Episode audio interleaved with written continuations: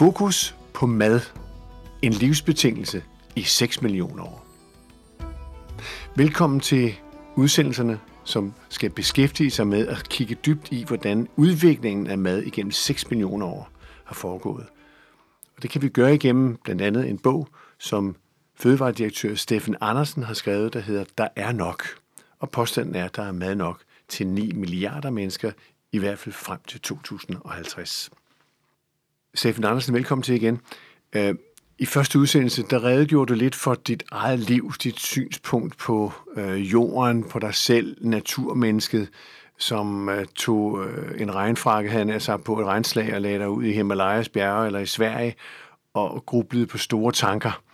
Og det endte som også med, at du på et tidspunkt øh, tog ned og plukkede tobaksplanter og også det at komme så tæt på naturen, at du opdagede, at der er noget, der hedder rødder og vand og luft, sammen med nogle indianske stammer. Og øh, det var så dit eventyr for at finde ud af, hvor er vi som mennesker i, i vores liv. Er det rigtigt forstået? Ja, det er fuldstændig. Okay. Og, og det, at du har gået så meget ned i dybden og været sammen med så mange lokalt stammer og folk igennem, hvad skal vi sige, 40 år snart jo, ja. Har jo gjort, at du har udviklet et syn på, hvor vigtigt er det med mad? Ja, det ved du jo i hvert fald igennem industrien, fortalte du også i sidste udsendelse, for det handler om penge. Hvor, mange, øh, hvor meget kan vi producere, hvor meget kan vi tjene? Men for nogle år siden gik det op for dig, at det er jo ikke kun penge det her, det er liv. Det handler om, at vi dagligt skal have et godt måltid. Og du er gået 6 millioner år tilbage til at finde ud af, hvordan var det med de oprindelige mennesker, og det skal vi til at høre lidt mere om. Men vi skal måske også lige konkludere, at din tese i det her er, at det er forbrugerens ansvar. Det var det vel egentlig også for 6 millioner år siden. De var jo klar over, at hvis vi ikke får noget ordentligt mad, så kan vi ikke leve. Er det der, vi skal hen? Ja, øh, man har selvfølgelig været fuldstændig klar over, at øh, det var et spørgsmål om overlevelse. Og jeg vil egentlig gerne gøre det til, at det stadigvæk er et spørgsmål om overlevelse. Det er at finde øh, sund mad og spise det.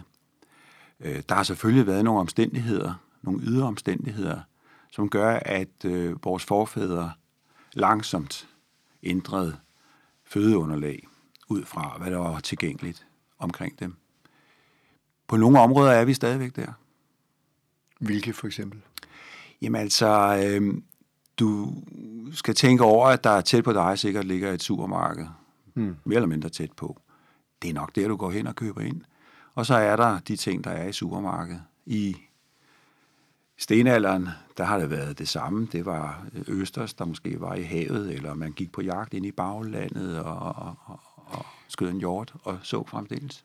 Men havde man ikke et behov dengang, hvor man sagde, vi har brug for noget mad nu, vi må gå ud og finde en hjort eller en østers eller noget andet?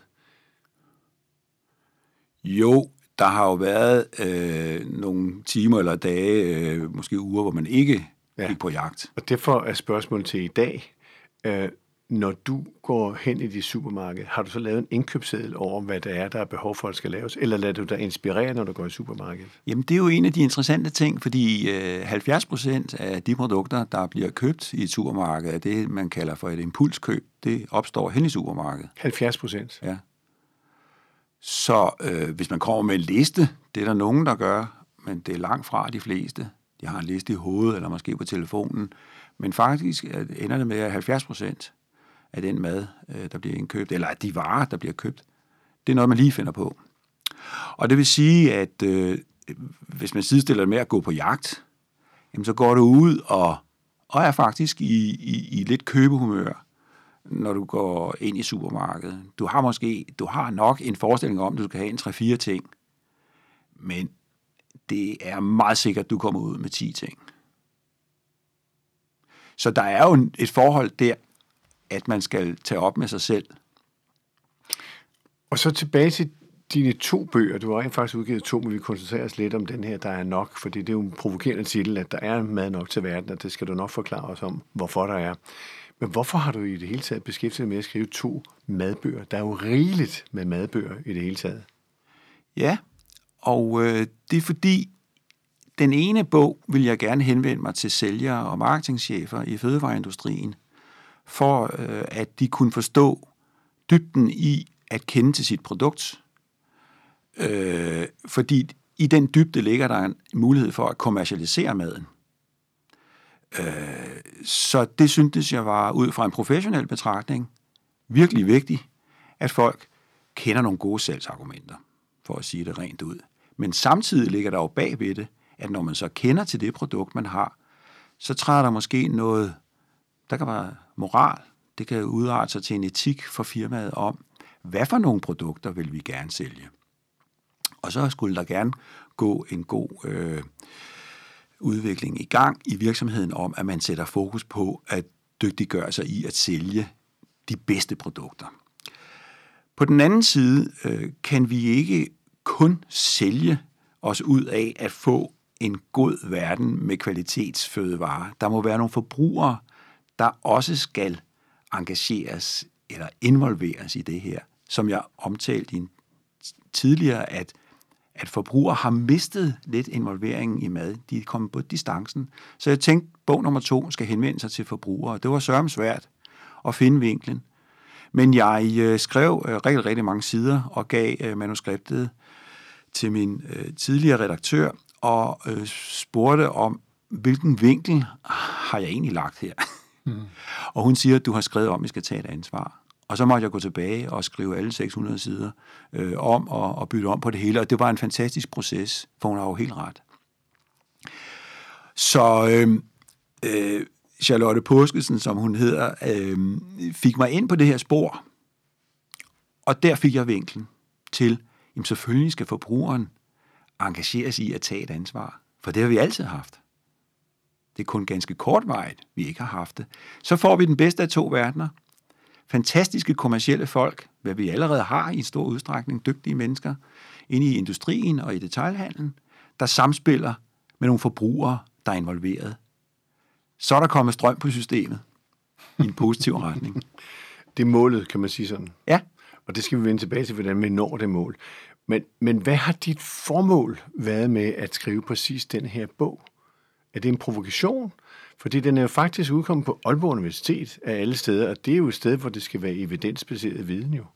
Jamen, det er simpelthen at øh, involvere forbrugerne og forstå, hvad moderne mad er, ud fra et øh, insider-perspektiv. For jeg kommer jo fra industrien.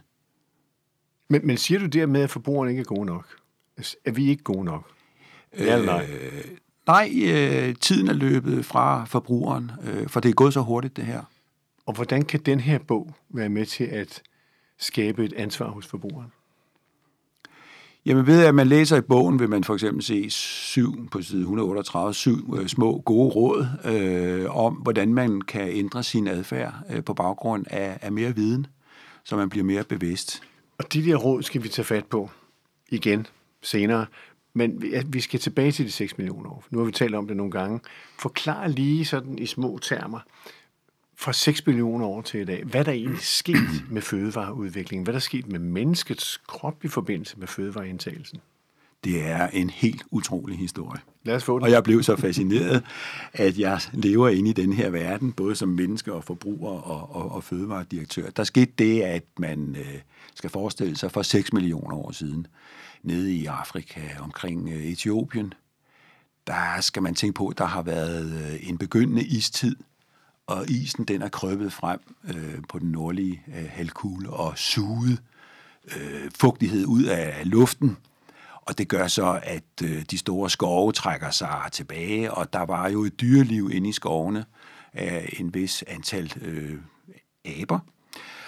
Og de har haft et potentiale, øh, der så bliver stresset øh, frem, øh, fordi når skoven trækker sig tilbage, er der ikke plads til de her øh, abetyper, så nogen ender ude på junglen, og det er den teori, man har i dag, og det kan man læse om i forskellige bøger, at øh, man mener, at de her aber har haft et fødeunderlag af frugter, blade og lidt larver, larver inde i øh, junglen, altså øh, planteføde og noget animalsk øh, protein. Men de ender mere eller mindre mest ude på savannen, og de har altså fået i dag mener man, man er ved at forske i, at frugten har det, der hedder en umami-smag, fordi den ofte er næsten lidt rådden eller meget, meget moden.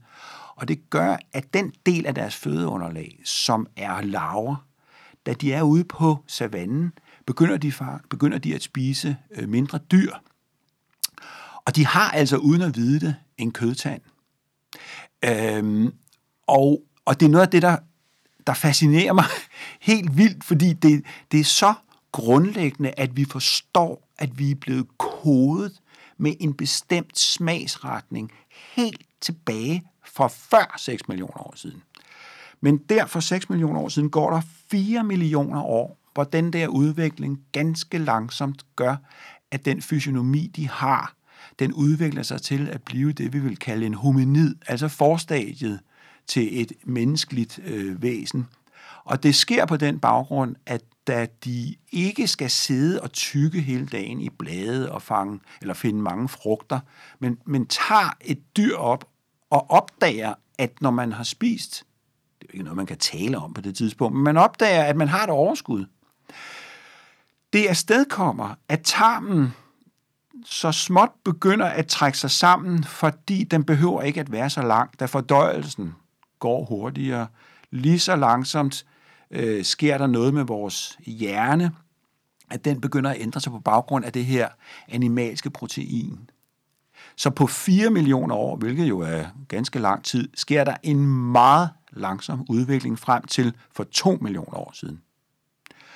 Og det er, det er der for 2 millioner år siden, at, at man godt kan sige, at det helt vilde, det sker, at man begynder at forarbejde maden uden for tarmen ved at banke på et stykke kød fra et selvdødt dyr, øh, for at mørne det, eller man tager noget kød ud af ild, som er kommet fra et lynnedslag, som så er forarbejdet uden for kroppen. Og der tager det altså virkelig fart, at, at vi ikke behøver at have så lang en tarm, og det giver et overskud til, at vores hjerne bliver udviklet. Og det er jeg så føde, som fødevaremand jo virkelig interesseret i at forstå, fordi nu begynder der jo at tegne sig en kontur af vores fødeunderlag. Den får simpelthen noget at gøre med vores intellekt eller vores øh, potentiale for sidenhen at udvikle os. Og det kan jeg jo stadigvæk godt være fascineret af. Hvad er det, vi har gang i? Det kommer vi til senere i dag. Øh, men vi går tilbage til for to millioner år siden, fordi der skal vi forestille os et menneskelignende væsen, der sidder og banker lidt på noget kød, spiser noget, de har taget ud af ilden, og langsomt udnytter et potentiale om, at de kommer til at gå mere oprejst, deres baller er blevet større. De har nu, uden at de ved af det, et potentiale for sidenhen sprog, for at løbe, for jagt. Så i starten, hvor det er mere selvdøde dyr, forestiller man sig, at så, hvis vi går 400.000 år tilbage, der er der mellem 2 millioner år og 400.000 år, der er der udviklet et væsen, der har fået svedkirtler over hele kroppen, altså ikke kun kan svede ud af munden. Det giver fordelen af at kunne løbe, og man langsomt opdager, at løbet kan bruges til at jage med. Vi er det dyr, om jeg så må sige, der kan løbe længst. Der er ingen, der kan løbe som den hominid, der kommer frem her på grund af, at svedkirtlerne bliver fordelt over hele kroppen, så bliver man kølet af, når man løber, så man kan løbe en hjort op. Det vil sige, at det bliver et jagtinstrument for os, den fysionomi, vi får der. Og for cirka 400.000 år siden er der organiseret jagt, øh, fordi vi udnytter det her potentiale, vi har for at løbe. Vi kører hurtigt frem til, at der sker noget spændende 200.000 år tilbage, øh, at vi øh, udnytter stadig den her jagttype, men vi er nu på vej mod, at strubehovedet er faldet ned, sandsynligvis på baggrund af vores kost, og vi har et gutturalt sprog, man kan bruge til noget, nogle lyde, øh, der kan fremstammes eller fremsiges, men vi har ikke et sprog, som vi kender det nu. Det helt utrolige er, at det sprog, opstår mellem 70.000 til 100.000 år siden. Det er der selvfølgelig lidt uenighed om, det, det ene eller det andet. Det er ikke så vigtigt her.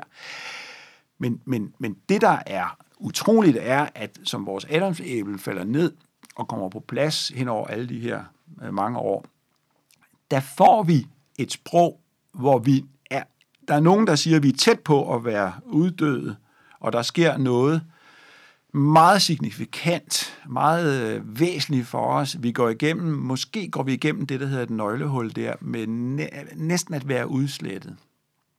Men på baggrund af, at vi måske i desperation efter at have fået via føden den her gave, det her potentiale om sproget, samler vi os i kamp og i jagt.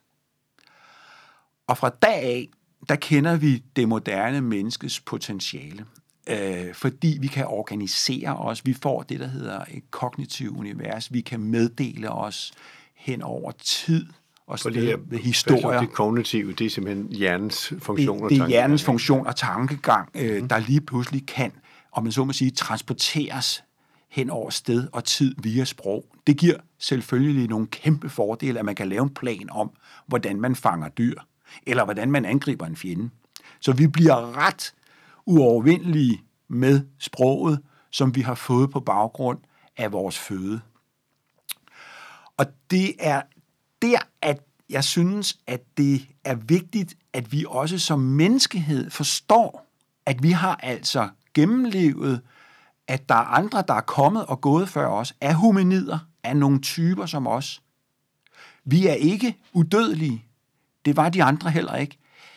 Vi har måske i kamp slået et par af de her øh, øh, andre individsamfund ihjel. Den sidste øh, blev måske slået ihjel for 14.000 år siden i Indonesien faktisk. Men af, af tilrejsende øh, homo sapiens. Men det er ikke det, der er så vigtigt. Det vigtige er, at vi er ydmyge overfor, at vi, fakt, vi, vi næsten lige startede på rejsen som homo sapiens. Og det vil jeg gerne hylde. Jeg synes, der er en, en, en lidt dommedags øh, fortælling om, øh, hvor, hvor onde og hvor dårlige vi er. Men når man sidder med den her fortælling, så synes jeg, at man godt kan sige, at vi, vi har haft en succes, som vi skal forvalte. Det er vores forfædres kamp, vi stadigvæk står med. Så for 70.000 år siden, der kører vi frem til egentlig ret hurtigt øh, for 10.000 år siden, at der er et kæmpe spring igen med landbrugsrevolutionen. Men der ligger nok en 7, 8, 9.000 år forud for det, er en meget langsom erkendelse af en form for dyrkning af nogle græsarter.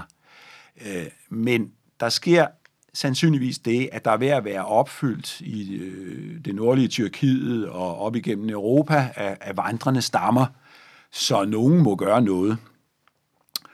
Og øh, der er så nogen, der ligesom bliver presset ud. Læg mærke til, bliver presset ud, for hver gang, at vi har lavet sådan et drejning om et hjørne, så har vi været desperate simpelthen. Og det er der, vi har opfundet noget nyt.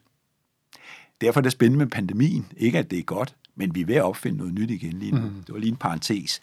Men hver gang vi er presset, så opfinder vi noget nyt. Og her, der skal vi forestille os, at der er nogen, der trækker ned fra øh, et område omkring det nordlige Tyrkiet og det sydlige Europa og Bulgarien og den vej ned mod det, der hedder Irak i dag. Øh, der er ikke et fødeunderlag nok øh, for jagt øh, for dem, og de har noget med sig, øh, en viden, øh, der nu eksploderer. Altså, vi skal forestille os, at nogen er øh, kommet gående og har græsfrø med, som de ved, at de kan få til at vækste. Men hvordan ved de det?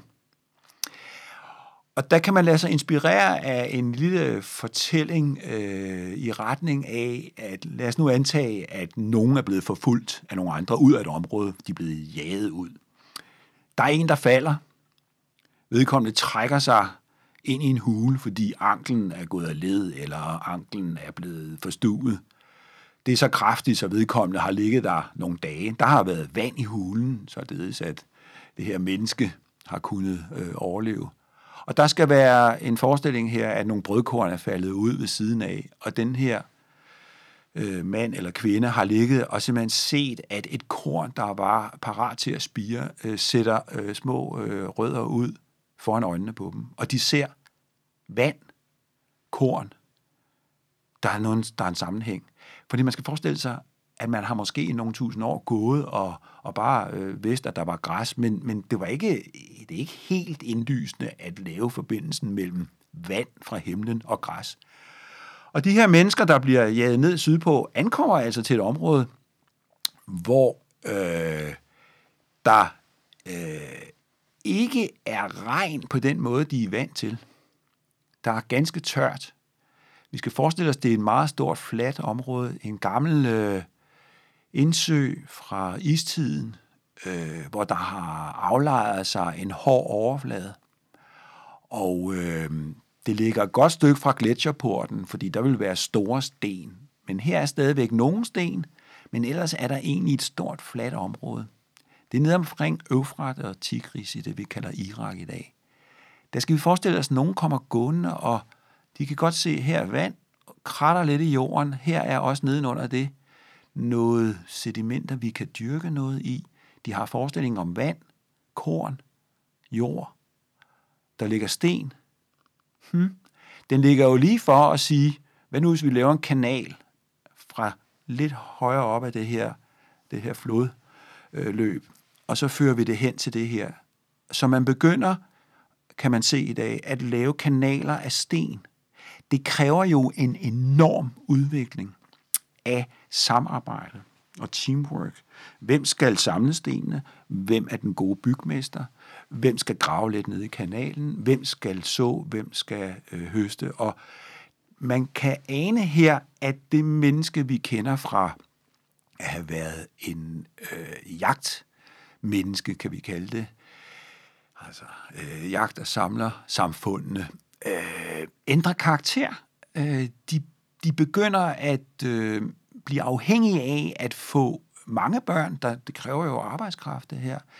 Øh, man kan også se deres tænder ændre sig, øh, fordi de langsomt får det her landbrugssystem i gang med korn, hvor der er stivelse i. Øh, det kræver en stor arbejdsindsats. Og her, der synes jeg, at nogle af de øh, historier, der er i Bibelen også, om at vi skal nu arbejde virkelig meget, jeg er ret sikker på, at der ligger en kollektiv erindring om, at man går fra et stadie til noget andet. For vi skal forestille os, at der er dyb stenalder, om jeg så må sige, jagtkultur, jagt- og samlerkultur omkring de her øh, samfund, der langsomt kigger frem. Vi skal også forestille sig, at der er nogen, der kommer gående forbi og vil angribe de her øh, små samfund, som jo er stationære. De skal jo blive på det samme sted. Så der for 8.000 år siden begynder at opstå noget, man godt vil indkranse sit lille samfund og lave en mur, men det kræver endnu flere sten. Og man siger, at stenalderen ikke øh, stoppede på grund af, at man løb tør for sten, men på en eller anden måde har man i hvert fald ikke ment, at sten øh, var det rigtige nu. Så øh, i og med, at man er begyndt at, at have med brød at gøre og har lavet forme, så forestiller man sig, at man siger, hvorfor putter vi ikke noget ler ned i formen? Og den historie, det er forestillelsen til, hvad der sker i dag jo. Et eller andet sted henne. Og, og det skal vi have i næste udsendelse, fordi det her der har været en forelæsning, og det er godt. Øh, men bogen, der er nok, kan jo købes, så man kan forberede sig til næste udsendelse. Men man kan også gå ind på din hjemmeside og se billeder, ikke af forfædrene, men af hele den her årstalsrække fra 6 millioner op til i dag. Man kan se, hvad det er, du mener. Fortæl lige langsomt til en hjemmeside, hvor man kan gå ind og se videostumper af det her. Jamen, hjemmesiden hedder Der er nok. Der er nok i et ord. I et ord. Punktum. DK. Sådan. Og det er diverse videoer, små øh, forelæsninger på 3-4 minutter, det er lidt kortere end det her. Men, men for jer, der vil følge med den her udvikling af maden og ansvaret af maden til i dag i de her udsendelser, altså fokus på vores ansvar for mad. Gå ind og kig på hjemmesiden, læs bogen og vær med i næste udsendelse, fordi her kommer den sande udvikling, det er den anden også, men hvad er det en, der sker også med industrien senere hen? Steffen, i første omgang tak, det er meget information, og det er god information, for det danner grundlaget for, hvad vi kommer til at høre, og måske også, at forbrugeren kan bedre se, hvordan tager ansvar i en fremtid. Tak for nu, og på genhør. Tak.